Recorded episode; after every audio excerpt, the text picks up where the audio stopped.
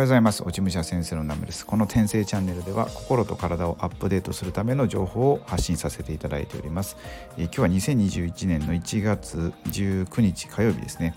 で今朝10時に収録させていただいてるんですけどもうんとね今日は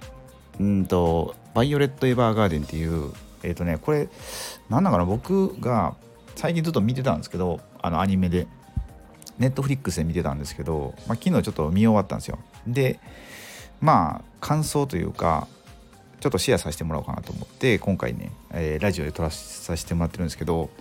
で、まあ、これ何で知ったかというと仲間に聞いたんですよね。なんかこれいいよみたいな感じで。で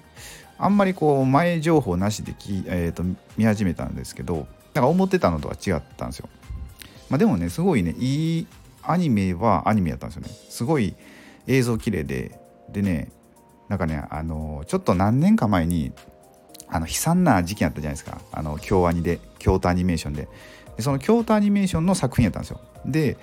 京都アニメーションって僕今まで見たことあるのかちょっとよく分かんないですけど、まあ、なんせね映像がめちゃくちゃ綺麗だったんですよね。これ今聞いていただいてる方でえっ、ー、とバイオレット・エヴァーガーデンって見られた方いらっしゃいますかね。もしあのいらっしゃったらなんか感想とかね聞かせていただきたいんですけどまあすごい映像綺麗であの瞳とかですよね。目の目のこの何ていうんですか黒目っていうんですか。瞳とかがすごい綺麗だったりあと空とか夜空とかあとねなんかねこう光の加減っていうんですか。光の表現がすごい、まあ、美しいなと思ってあこれが京都アニメーションなんだと思ってね、まあ、ちょっと感動したんですけど。で話自体はまあよくてで結構ね泣けるエピソードとかあってでまあ2 3 0分で1話13話ぐらいまであるんかな？で13話まで見てであとなんかスペシャルみたいなのが一つあるんですけどそれまだ見てないんで、まあ、それ見て、まあ、今度なんか Amazon のプライムか Netflix であのちょっと前にバイオレット・エヴァーガーデンの映画がやってたんで、まあ、それを、まあ、配信されたらまた見ようかなと思ってるんですがでまあなんかこんな感想だけ言っててもなんかねしょうもないんでえっ、ー、とまあなんかねこう学べたことみたいなのをちょっとシェアしようかなと思ってて。でえっとね、まあの作品の中で一番僕が心に響いたのが結構前半で出てくるんですけどあまずねストーリーのちょっとお話をさせていただこうかなと思うんですけどざっくり言って、まあ、戦争があったんですよね。で戦争があって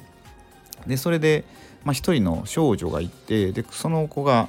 えー、バイオレットって言って主人公なんですけどすごいまあ戦闘に長けてるんですよ。でそれでまあ兵器みたいな感じですごい戦闘、うん、戦争で活躍してでその後の引退した後の話でで、まあ、人間としての心がないんですよね。うん、なんかその何て言ったらいいのか感情が本当に蓋を閉ざされてるみたいな感じででそこから、うんとね、自動手記人形って言って、うんとね、ドールとしてえっとねまあ、そのそこの世界観では、うんと、字が書ける人とかまあ喋れるんですけど字が書けないとかっていう人が結構いて中世ヨーロッパみたいな感じですかね世界あ空気感としては。でそれでその、うん、クライアントの代わりにそのドールたちが派遣されてで手紙を書くと大切な人に。っていうそういう仕事をしていく中で、えーとまあ、人間としての心を取り戻していくっていうんですかね、まあ、そういう話って結構ねまあいいいいストーリーなんですよ。ででそのバイオレットがえー、っとねまああるところに働くんですけどでその中でその、まあ、手紙を代筆するってことなんですよねだから本当にその人の言葉をそのまんま手紙に書くんじゃなくてその人が本当に、えー、と伝えたいことをうんその適切な言葉に変換してまあ、翻訳して、えー、手紙に書く手紙にしていくっていうことなんですよ。でそれでその本当にそのドールっていうのはうんとそのお客様のその目に見えない本質を捉えてそれを表現する仕事だっていう話があってすごいねああそういうのっていいよなって思ってうんなんか、えー、と僕の中でこの,、まあ、この、えー、と僕が好きなこの何て言うんですかね、えー、とお客さんの心の、えーと、本当に言いたいことを汲み取ってそれを文字文字にするっていう、まあ、そういうは、えーと、言葉があってすごいいいなってなってこれってまあ本当であれば日本人が得意なことだと思うんですよね。うんと日本人ってすごい察する文化なんで、えー、とすごいこうその目の前の人の背景とかをすごい汲み取れる力があるんですけど今どうしてもなんか、えー、そういう感じる力ってなんか鈍くなってきてないですか？なんかそんな感じするんですけど僕は。だからどうですかね？なんかそんな昔に比べたらまあ若い方でやったらねあんまり感じることないかもしれないですけど、まあ、どんどんそういうのが鈍くなっていってるなってなってでそれっていうのもそのバイオレット・エヴァーガーデンの中では、まあ、戦場っていうのがまあ一つあってそこだとどうしてもやっぱ人を、えーとまあ、戦に勝つ戦争で勝つっていうのでどうしても、まあ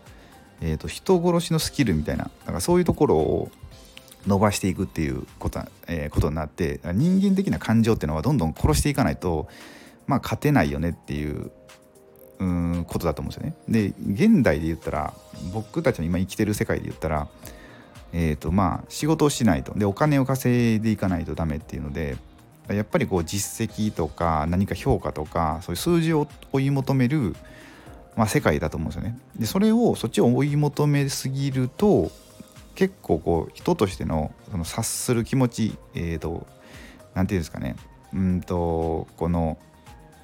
本当の、まあ、日本人があ古来持っていた、えー、とすごい大切なものっていうのが失われていってしまっているような感じがしてそれをまあ、えー、思い出すっていうのがすごい大切なことだなっていうのは、まあ、その、まあ、映画全体じゃないあ映画じゃないそのバイオレット・エヴァーガーデン全体じゃないですけど、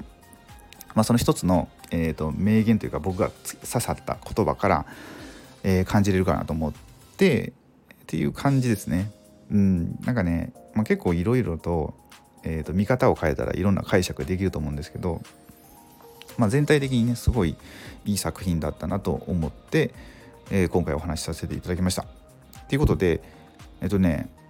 なんかうんとね次はちょっとねえー、とね今もうちょっとで天皇の料理今天皇の料理番っていうドラマも見ててであと1話で終わるんでまあそれも終わったらなんかその話をしようかなと思っててで次あの呪術大戦ですか呪術大戦を見ようかなと思ってるんでまあ、それもまた見始めたらちょっとお話しさせていただこうかなと思っております。はいという感じでえー、っとですね今日は今ね僕三重県住んでるんですけど三重県では今雪雪が降ってましてで全国的に結構寒いようなのでまああの体を温めて、えー、風邪などひかれないようにしていただければと思います。はいということで、えー、と最後までご視聴くださりありがとうございました。本日も素敵な一日をお過ごしください。